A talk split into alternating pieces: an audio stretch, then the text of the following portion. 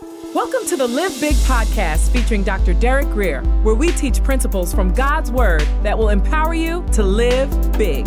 For more information, visit derekgrier.com. Here's Dr. Grier. John chapter 1, beginning with verse 47.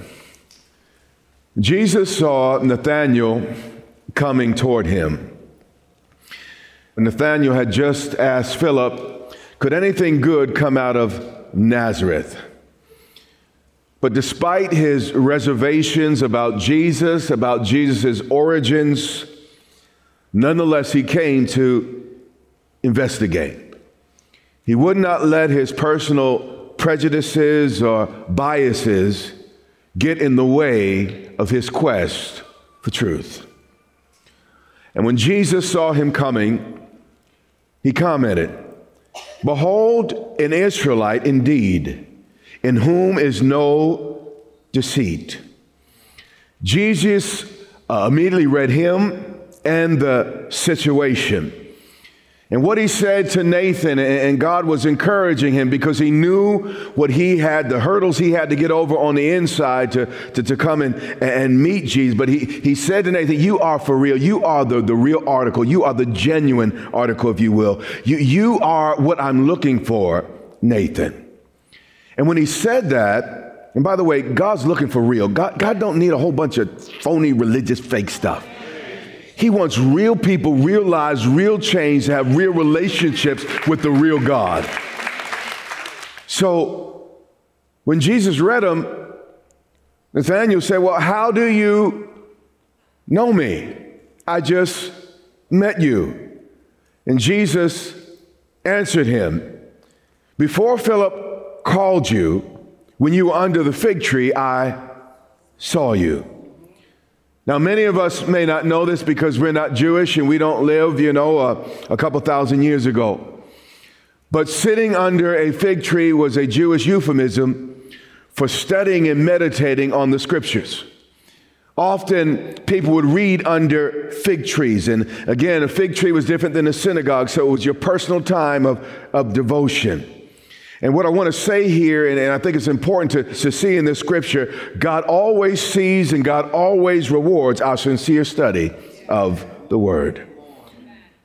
Nathan was a student of scripture. He was really seeking God. And what he was saying is, I saw you as you pursued me. I, I knew you searched for, you know, where the Messiah would come in the scriptures. And, and he said, you know what? It doesn't come out of Nazareth. In fact, it comes out of Bethlehem. And, and, and he understood that, you know, he was a student and, and he rewarded it, even though he didn't have it all right. And the Bible said that the Messiah would be born in Bethlehem. Didn't say he'd live there forever. But, but still, even though he didn't get it all right, Jesus honored him and he met him in this moment. Then Nathanael answered him and said, Rabbi, you are the Son of God. You are the King of Israel. This is important because Jesus first saw Nathan. Nathan was able to see Jesus. We only love Jesus. We only respond to Jesus because he first what? Loved us. None of us in this room, though we say we found God, but how many of y'all know God's not lost? Yeah. Yeah. We don't find God, God finds us. Jesus answered and said to him, Because I said to you, I saw you under the fig tree, do you believe? Nathan, is this all it takes to convince you that I am the, the, the, the Messiah? You know, if that's all it takes, man, I haven't even gotten started yet. He said, You will see greater things than these. He was saying, Nathan, things that people had. Uh, waited generations to see, you are going to see in just a few days from now. John 2 and 1. He's picking up from where we just left off. The scripture says on the third day, just three days after meeting Jesus, the miracles began. You see, in this new season that we're entering in, it's not going to be about a whole lot of time. It's just going to be about people who can believe, people who can follow, people who can trust. You hear what I'm saying? What took a long time in the last season, I, I feel like repeating, is not going to take a long time in this season. It was the third day. He had just met Christ. Miracles started happening. There was this wedding in Cana of Galilee.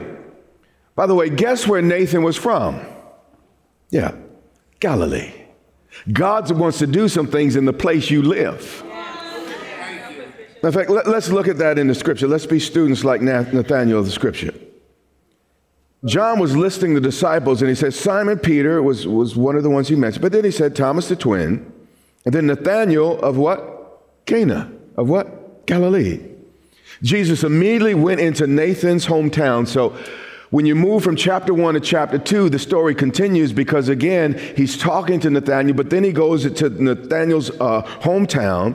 In the place that mattered most to Nathaniel, Jesus began to, to, to work miracles. I'm suspicious of any gospel that only works at church. The message Jesus had and the miracles Jesus had not only happened at church, not only happened with 10,000 people watching, it didn't just happen in front of the TV cameras. They happened in people's homes, people's communities, and where the real folk lived. Back to John 2 and 1. There was a wedding in Cana of Galilee. Now, we know from previous studies that in Israel, as in much of uh, the Middle East, weddings were often week long affairs. At this point, Jesus had already been baptized by John in the Jordan. He was really on his final lap in, in, in humanity's redemption, if you will. And it wasn't going to be long before he died. But notice, he took a week out of his limited time on earth to attend a wedding, not a day. Weddings lasted for at least a whole week. He took an entire week to visit and attend a wedding. So stop pretending God doesn't care who marries whom. Stay with me. And the mother of Jesus was there. Mary had probably been ostracized ever since the birth of Jesus. Everybody didn't understand what went on. Everybody's not always going to get what God's doing in your life. And you, you just got to get over that and realize that that comes with the territory. But we see here she didn't become a bitter old woman mad at everybody because they didn't get her. Eventually, she obviously overcame the, the rumors because we see here that people started inviting her again to their events. So Mary's mother was at this wedding. In fact, she probably had a high position. Maybe she was even overseeing the wedding because when, when trouble came, she was the person they went to. But in verse 2, it also says, Now both Jesus and his disciples were invited to this weddings. Now, we know that weddings, even today, are still very festive events, but back then, uh, a wedding was absolutely festive. You didn't go to a wedding with a sad face. The idea that Jesus was this miserable, sour faced individual gets absolutely no support from Scripture. You might see it on a stained glass window, but you don't find it in the book.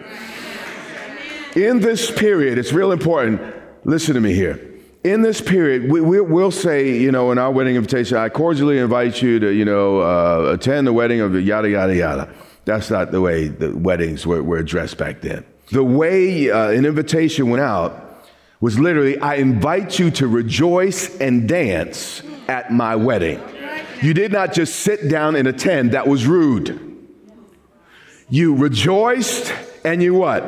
Danced. So according to scripture, Jesus not only laughed, he what? Danced. That's going to mess up some of your religion. You hear what I'm saying? Matter of fact, when you study a little closer, if you were a special guest of the bride or bridegroom, they would ask you to come dance a solo. I wonder what Jesus might have danced like. I wonder if it was syncopated or a little cool like that. I don't know how he did it. But when we get to heaven, we're all going to see that he knows how to do his thing. Now, we act like we invented dancing, like we invented laughing.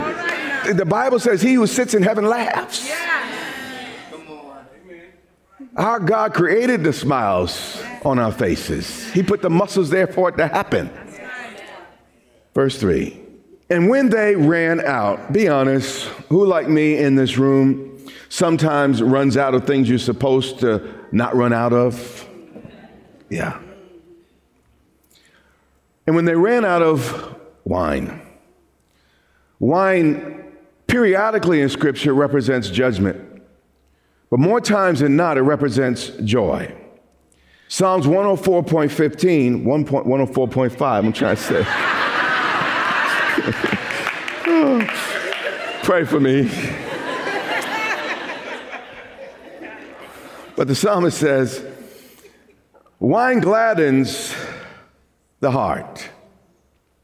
Have you ever ran out of wine or joy, gladness in your life? Ever have more guests than joy?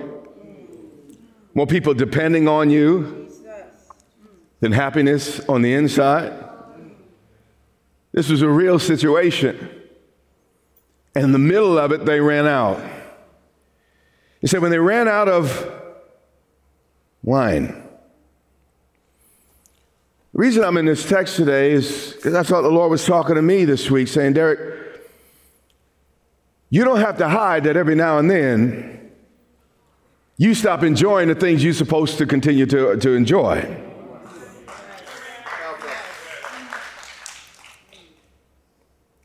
What do you do when you find yourself in a moment in life where you're just not happy anymore? The next verse tells us. The mother of Jesus said to him, obviously, the host had confided in Mary. You see, the host was not like many of us. She didn't pick up a cell phone and give Pookie and Ray Ray a call. But they took their problem to someone they knew who had a relationship with Jesus. What do you do when you run out of wine? What do you do when you're doing what you're supposed to do? I mean, you're supposed to have weddings, you're, you're supposed to take care of the people around, but what do you do when it's not fun anymore? Everybody needs somebody to talk to. So they immediately turn to Mary. In this culture at this time, it was a disgrace to run out of food, any of the beverages, or anything needed at a wedding. And because they ran out of wine, this family would become a laughing stock. People would make fun of them. They would become the butt of jokes, all because of this incident. So, for this family, a whole lot was on the line. The scripture still says they have no wine. Mary recognized they no longer had what they used to have. And the host was afraid that people might find out. Have you ever been in a situation you no longer have what you used to have and you're afraid that people might find out? But they brought the issue to the right person. And this person didn't go and tell everybody. She brought it to Jesus. And then Jesus responded to her Woman, how many in this room are from a family like mine? And you know that any conversation that begins with you and your mother, with you beginning by calling her woman, typically doesn't end well. Yeah. Now, in this culture, this statement was not particularly offensive like it is in ours. But Jesus was clearly, yet politely, distancing himself from mama. He says, Woman or, or, or ma'am, Jesus was not nobody's mama's boy. And, and, and these pictures that people draw of him, I don't know where they get them from. He says, Mother, what does your concern have to do with me? Ma, I, I recognize you still see me as your baby boy, but I've stepped into a new season in my life. Ever since Jordan, I'm no longer just, you know, the, the guy in the shop. I'm, I'm, I'm, I'm not the son. I, I have been announced as Messiah. I'm now in my office. You know, this is the challenge sometimes I have with people. This is why sometimes I got to be careful about friendships and relationships because people can't always distinguish. Because when people start knowing me as Derek, they can't receive Bishop anymore they just think, you know, I'm being, no, no, no. That, when, when I speak from my off, that's a whole different thing. So, so sometimes I can't even do that. I, I got to always be bishop because you can't ever handle Derek and you can't switch in between. I feel like I'm ministering to myself a little bit this morning. So the, ch- the challenge here is familiarity. She knew the person, but she had to learn to honor the office. She's like, I changed your diaper. I burped you. And he's like, Jesus had that. He did have a diaper. He didn't need to be burped. He became a human being like one of us. He knows everything that each of us goes through. And sometimes you can know a person too well and so well that you can't hear him anymore. So he says, Ma, I got to push you back a little bit. My hour has not yet come. Ma'am, my miracles have meanings. And if I do this, you're going to think I'm doing it for a reason different than I'm really doing it. So, so you think that I'm going to do this because I'm the Messiah that's now going to throw off the shackles of Rome and, and I'm going to uh, create my kingdom on earth, but it's not time for that, Mom. So, so you kind of tempted me here, and, and it's going to be a misunderstanding. It's not that Jesus is wrong, it's just that she misunderstood. Right. She said, What you want me to do is not time for, I'm not going to establish my earthly kingdom. I got to go to the cross first. When he said this to his mother, what happened? Did his mother get offended? No. He had such a healthy relationship with, with the people in his life that he was able to be honest with her. You know, in relationships, disagreements are inevitable, disrespect is optional. That's, that's important to learn.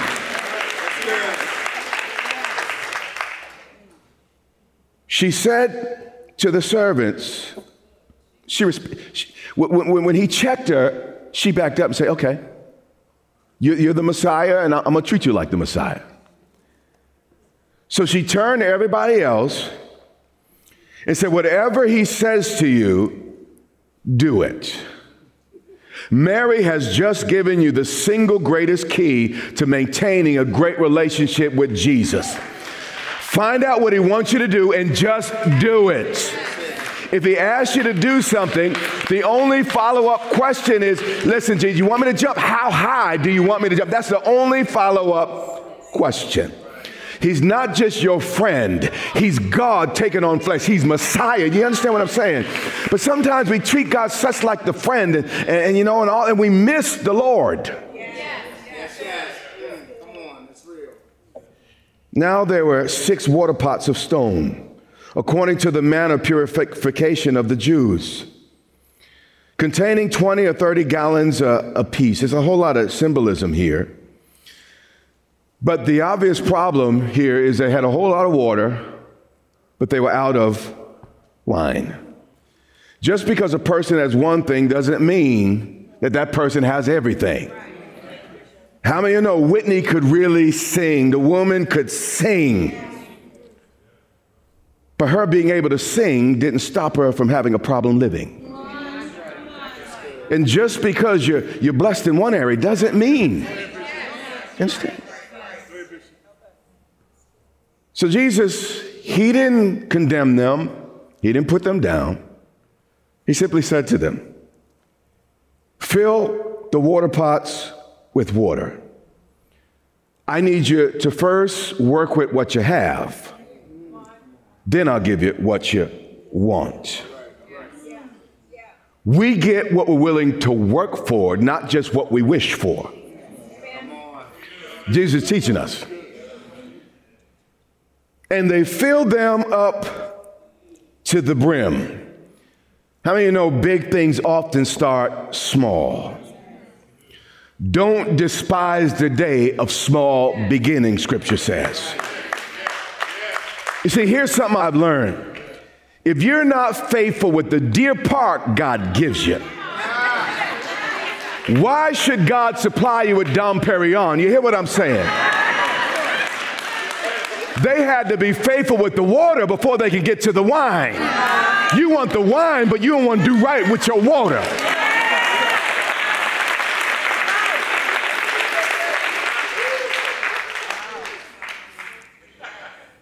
And he said to them, Draw some out now. The wedding guest, uh, uh, host, actually, forgive me, didn't realize that they already had most of what they needed. How many of you know wine is 90% water? They already have, you already have most of what you need. And here's the deal God's not upset by, by, by what you're lacking, what you're missing, where you're short. He just says, if you trust me, I'll make the difference.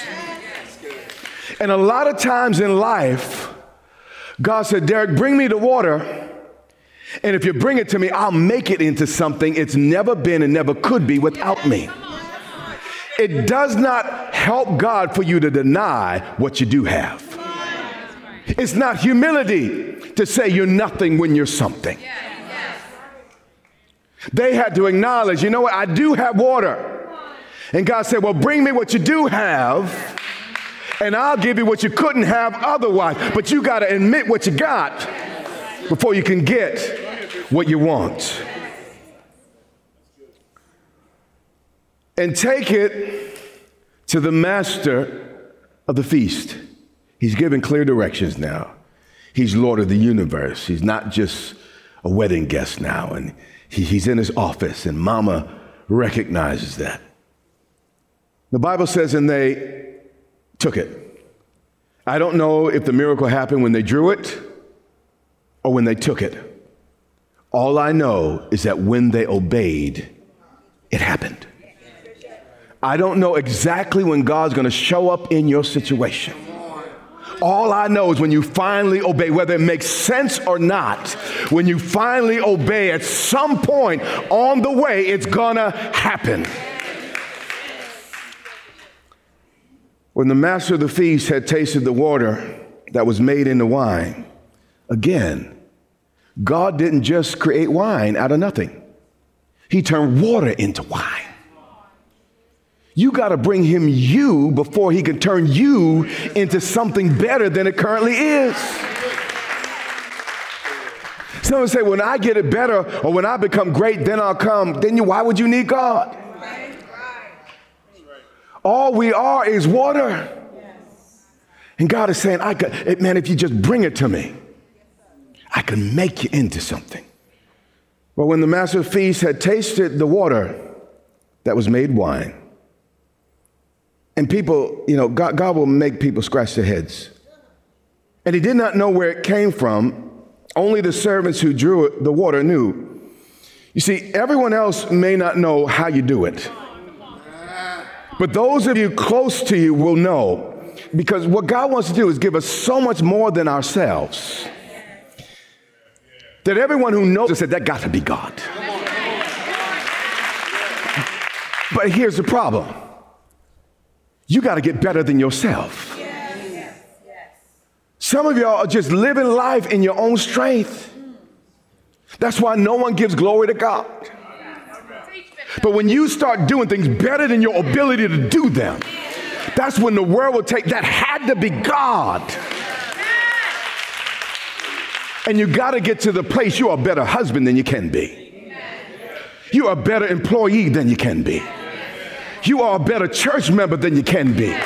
You are a better citizen of these United States than you can be. And it's only when you get better than you can be that God can get the glory out of your life. You have been listening to the Live Big podcast with Dr. Derek Grier. For more information, visit derekgrier.com or follow Dr. Grier on social media.